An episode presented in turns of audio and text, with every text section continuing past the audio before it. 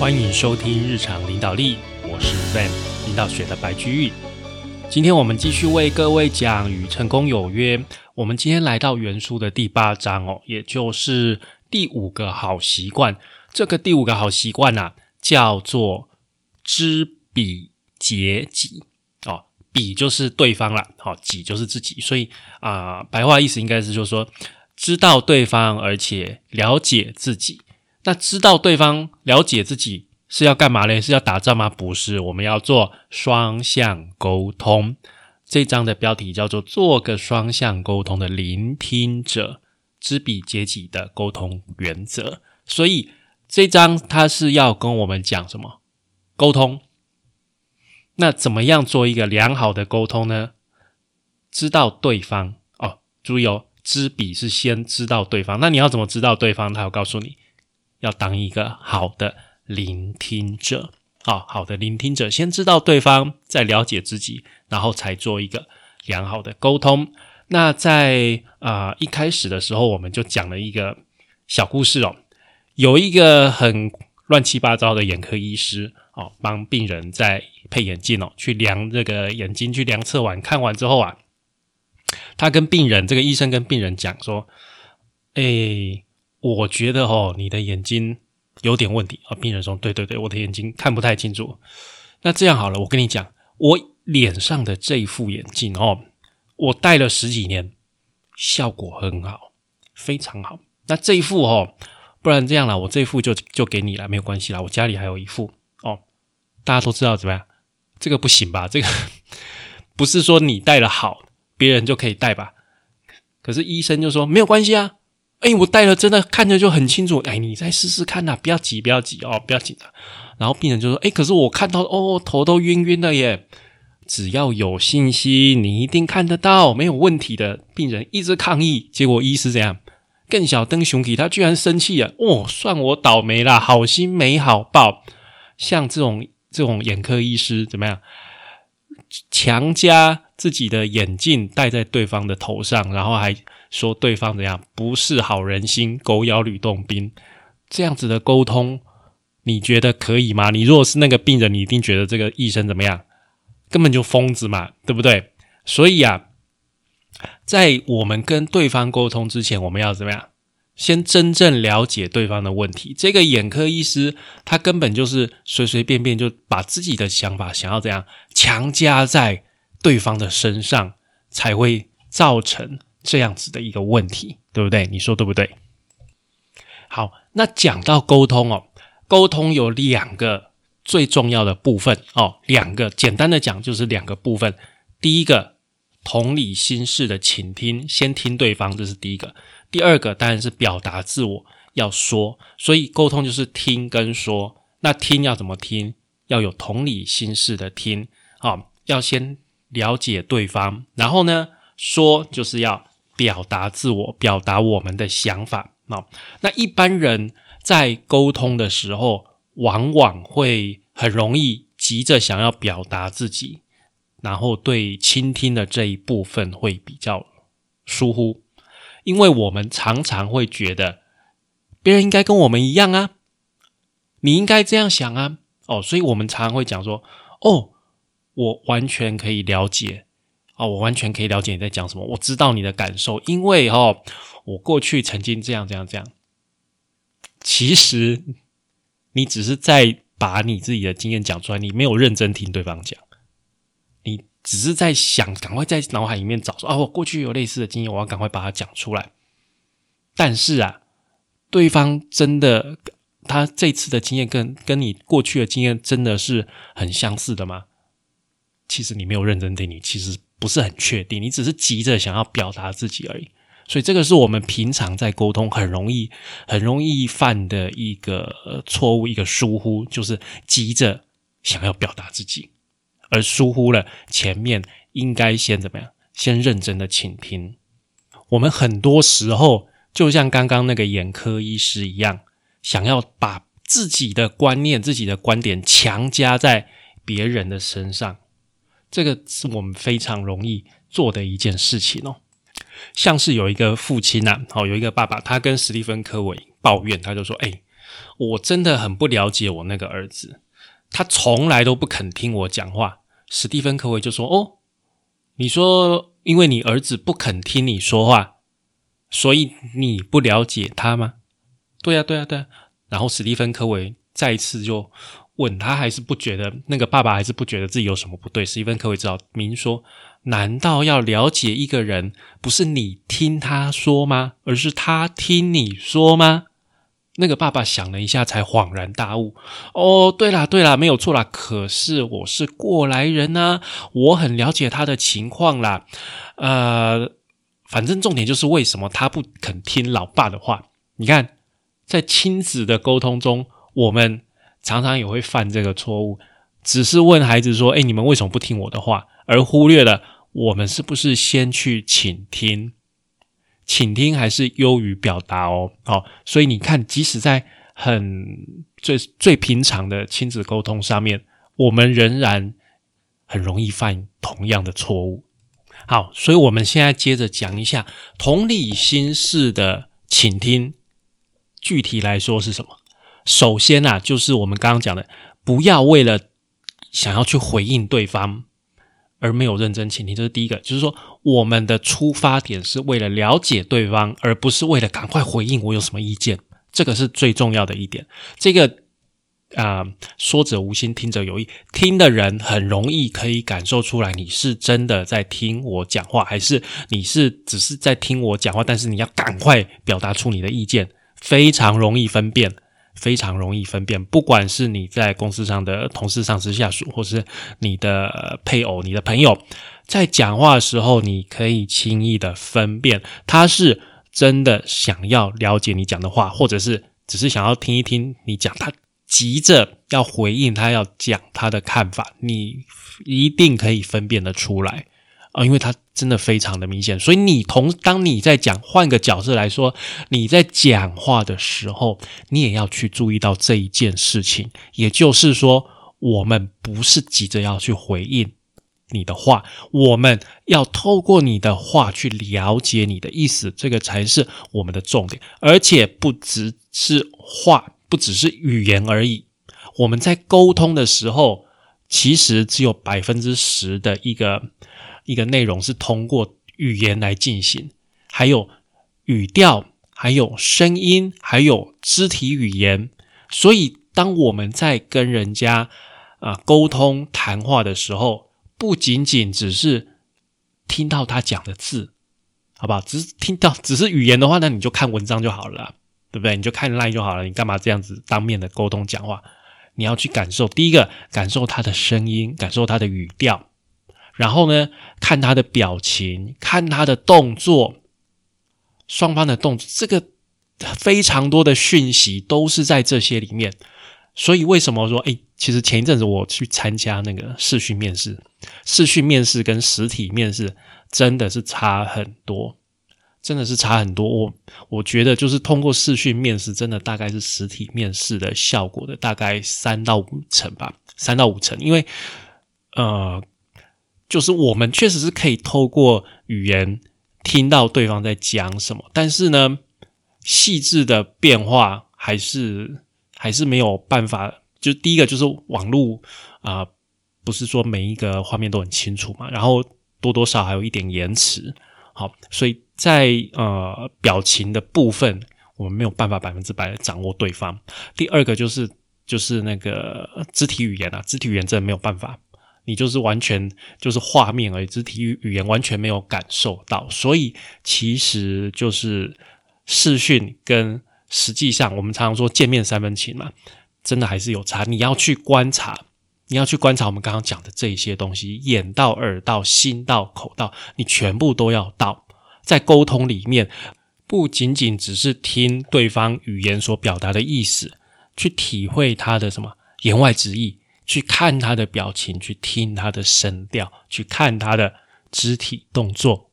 好，我们讲完了这个具有同理心的倾听，接下来我们讲常见的沟通不良有四大问题。哦，哪四大问题嘞？第一个，价值判断。哦，未审先判，反正就是别人讲什么，你就是说啊，对啦，不对啦。就先判了啊，决定接受或不接受。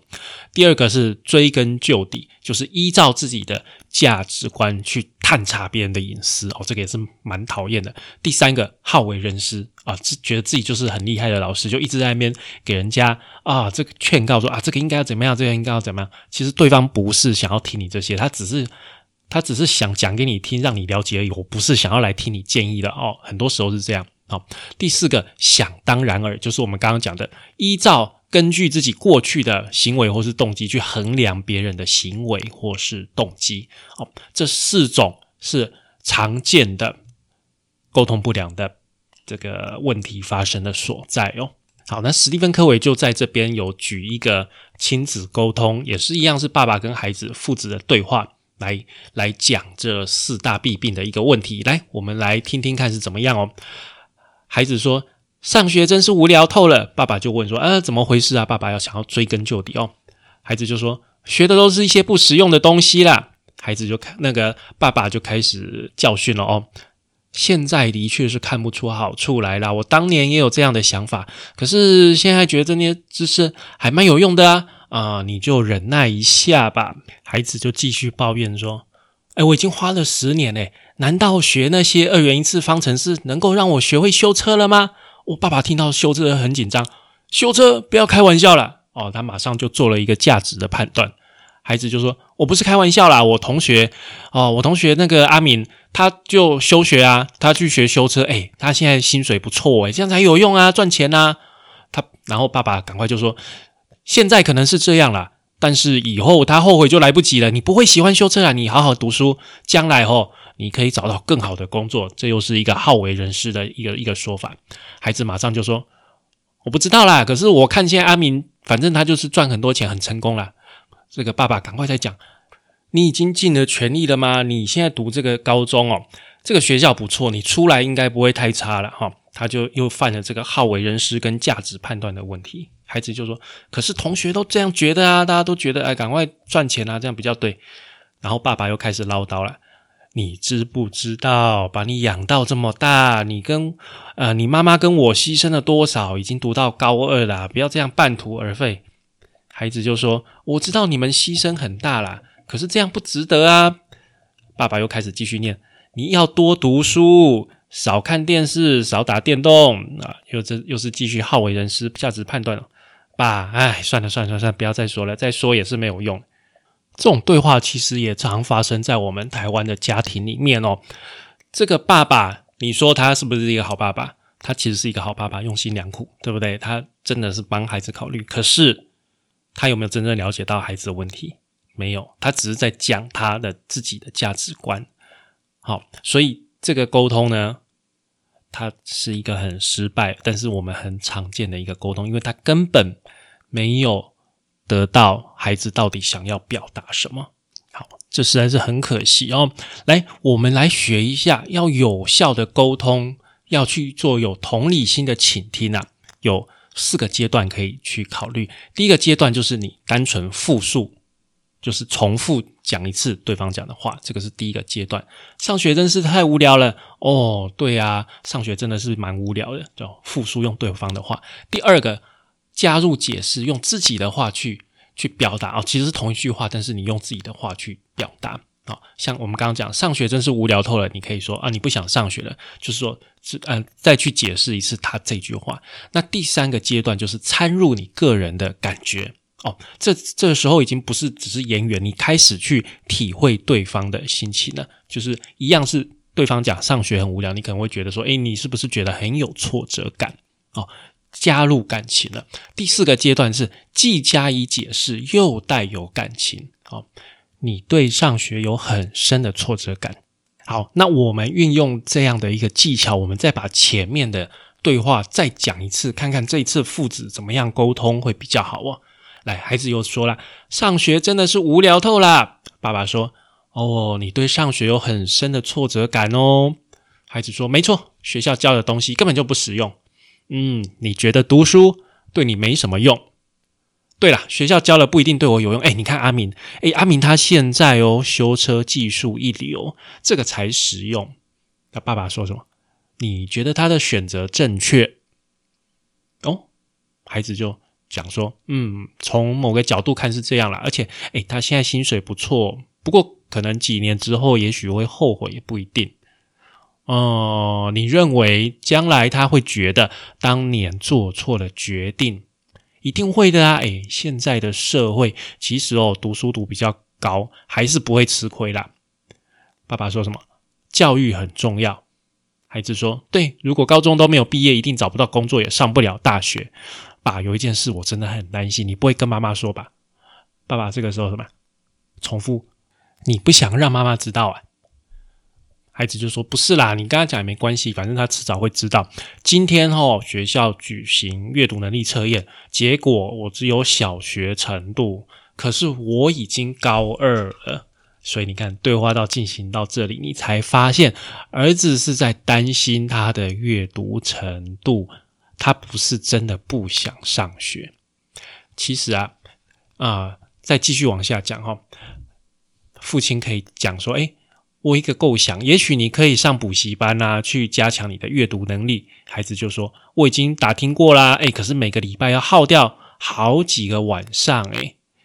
啊，父亲好像又觉得，诶，好像不太对劲，有这有一点情绪性的反应，又回到他继续同理心的倾听。补习的代价蛮高的哦。然后啊，他孩子继续说。而且我答应同学，晚上我们可能有时候会想要出去啊，就是出去做什么？父亲就说：“嗯，你想要遵守约定，你不想食言。”孩子又说：“不过补习如果真的有效，我是可以想办法跟朋友、跟同学约别的时间的。”还然后父亲就接着就顺着他的话讲：“其实你很想多下一点功夫，但是又担心补习没有用。”孩子就问说：“哎，你觉得会有效吗？”所以孩子怎么样？他又恢复了理性，所以这个就是一个顺利把孩子开导的一个谈话。你可以听到前面就是父亲讲话很严重、很很严格，对不对？但是效果很差。这边呢，父亲顺着他话讲，抒发孩子的情感。好，这个是什么？大禹治水嘛，对不对？把把这个黄河。的这个水拉到海边，让它流出去，不要去堵住那些水，不要就是很这样很严格的用很严格的词句去限制你的对方哦，让他有一个情绪性的一个抒发，慢慢的引导他，最后其实他心里已经有底了，好不好？其实很多问题都是这样，他心里其实有一个想法，他只是想要找你来讲一讲而已。再讲到表达。讲到表达，我们很多人都有一个说法，就是要讲理呀。要讲理这件事，是对表达很大的一个误会哦。其实啊，古希腊人认为人生以品格，品格是最重要的啊，品格第一，再来是情感，情感第二，理性啊是第三个。所以表达的时候也要照这三个顺序。第一个，你要以。品格，第二个以情感，第三个才诉诸理性哦，这是沟通哦啊。如果是直接做那个汇报，你还是要注重理性。但是啊，你在沟通的时候，其实要先品格，也就是先原则的部分，再来是诉诸情感，讲故事。第三个才是讲你的理性，讲数字哦。这个是沟通哦，这个是沟通，跟这个汇报是不一样的哦。这边还是要提醒一下各位。史蒂芬·科维有一位朋友在大学当教授，那当教授你知道要申请经费嘛？他就去找史蒂芬·科维讨论这个问题，他就跟他求救了。他跟他讲说：“呃，我手边的计划不太符合我们系里面的主流，申请经费的时候蛮困难的时候，我该怎么办？”史蒂芬·科维跟他建议说：“若是我，我会想一套很有力的说法，好说辞。先从评审教授偏好的研究方法，先把这个方向先去了解，而且要了解的比他们透彻，证明我很了解他们的立场。然后呢，再去跟他们说明要求补助的理由。好，那这位大学教授就接受了这个建议。后来呀。”他在这个会议上面，他直接就讲说：“啊，我先就我们系上发展的重点，以及各位对本计划的顾虑，先提出说明，再谈个人的意见。”事后证明呢，他这个方法真的是正中了评审教授的下怀，因为他的尊重，因为他的体谅，所以会议还没结束，他的这个研究计划就已经过关了。所以，我们在这边要讲的就是表达自己哦，不是说你多会说，好多会自吹自擂，这不是重点，而是根据你对对方的了解来去说你自己的意见，是根据对方好，根据对他人的了解，这是比较重要的。而且很多时候，你会因为了解的更多。而去改变你当初的想法，好，会产生新的见解。我们讲的这个知己解彼双向沟通，哈，重点就是第一个要先从倾听开始。你能够倾听，就代表你能够接受对方的影响，对不对？那你能够接受对方的影响，你就可以去影响别人。能够影响别人之后，你的影响范围就会怎么样？日益的增大，日益的扩大，又回到我们前面讲的什么主动积极的那个概念，对不对？所以这就是一个沟通的方法，沟通技巧说到底就是倾听的技巧。好，那我们今天呃跟各位讲了这个知彼解己，我们一开始先讲了那个那个荒唐的眼科医师的一个故事哦，然后讲到沟通有两个最重要的部分。第一个是了解别人啊，第二个是表达自我，也就是听跟说。那听要怎么样听？要用同理心式的倾听。我们的重点是要了解对方，而不是只是要赶快去回应对方讲什么。我们要赶快表达自己的意见，不是哦。我们是要先了解对方。那在沟通不良里面有很常见的四大弊病、四大问题，就是价值判断。追根究底，好为人师，想当然而。那我们用了一个父子对话来来说明说这四个一个情况是怎么样的阻碍沟通。那好的一个情况是怎么样使用同理心式的。倾听。那第二个部分，表达自我的部分呢？我们从品格再来情感，再来理性，而不是说理哦。注意，先品格，先有原则，再来诉诸情感，讲故事，最后才去讲数字。这是一个比较良好的沟通的结构。然后啊，我们的表达是要根据对他人的了解来表达意见啊。我们从倾听能够接受影响。接受影响，能够影响人，影响人就能够扩大你的影响圈，这个就是成功的知彼解己。好的，那我们今天的节目大概就到这边结束哦。感谢您的收听与追踪，请帮我们在 Apple Podcast 评分与留言，也欢迎追踪我们的 FB 粉丝团、方格子文章以及 IG，我们的 IG 账号是 Leadership C Podcast 日常领导力。我们下次再会喽，拜拜。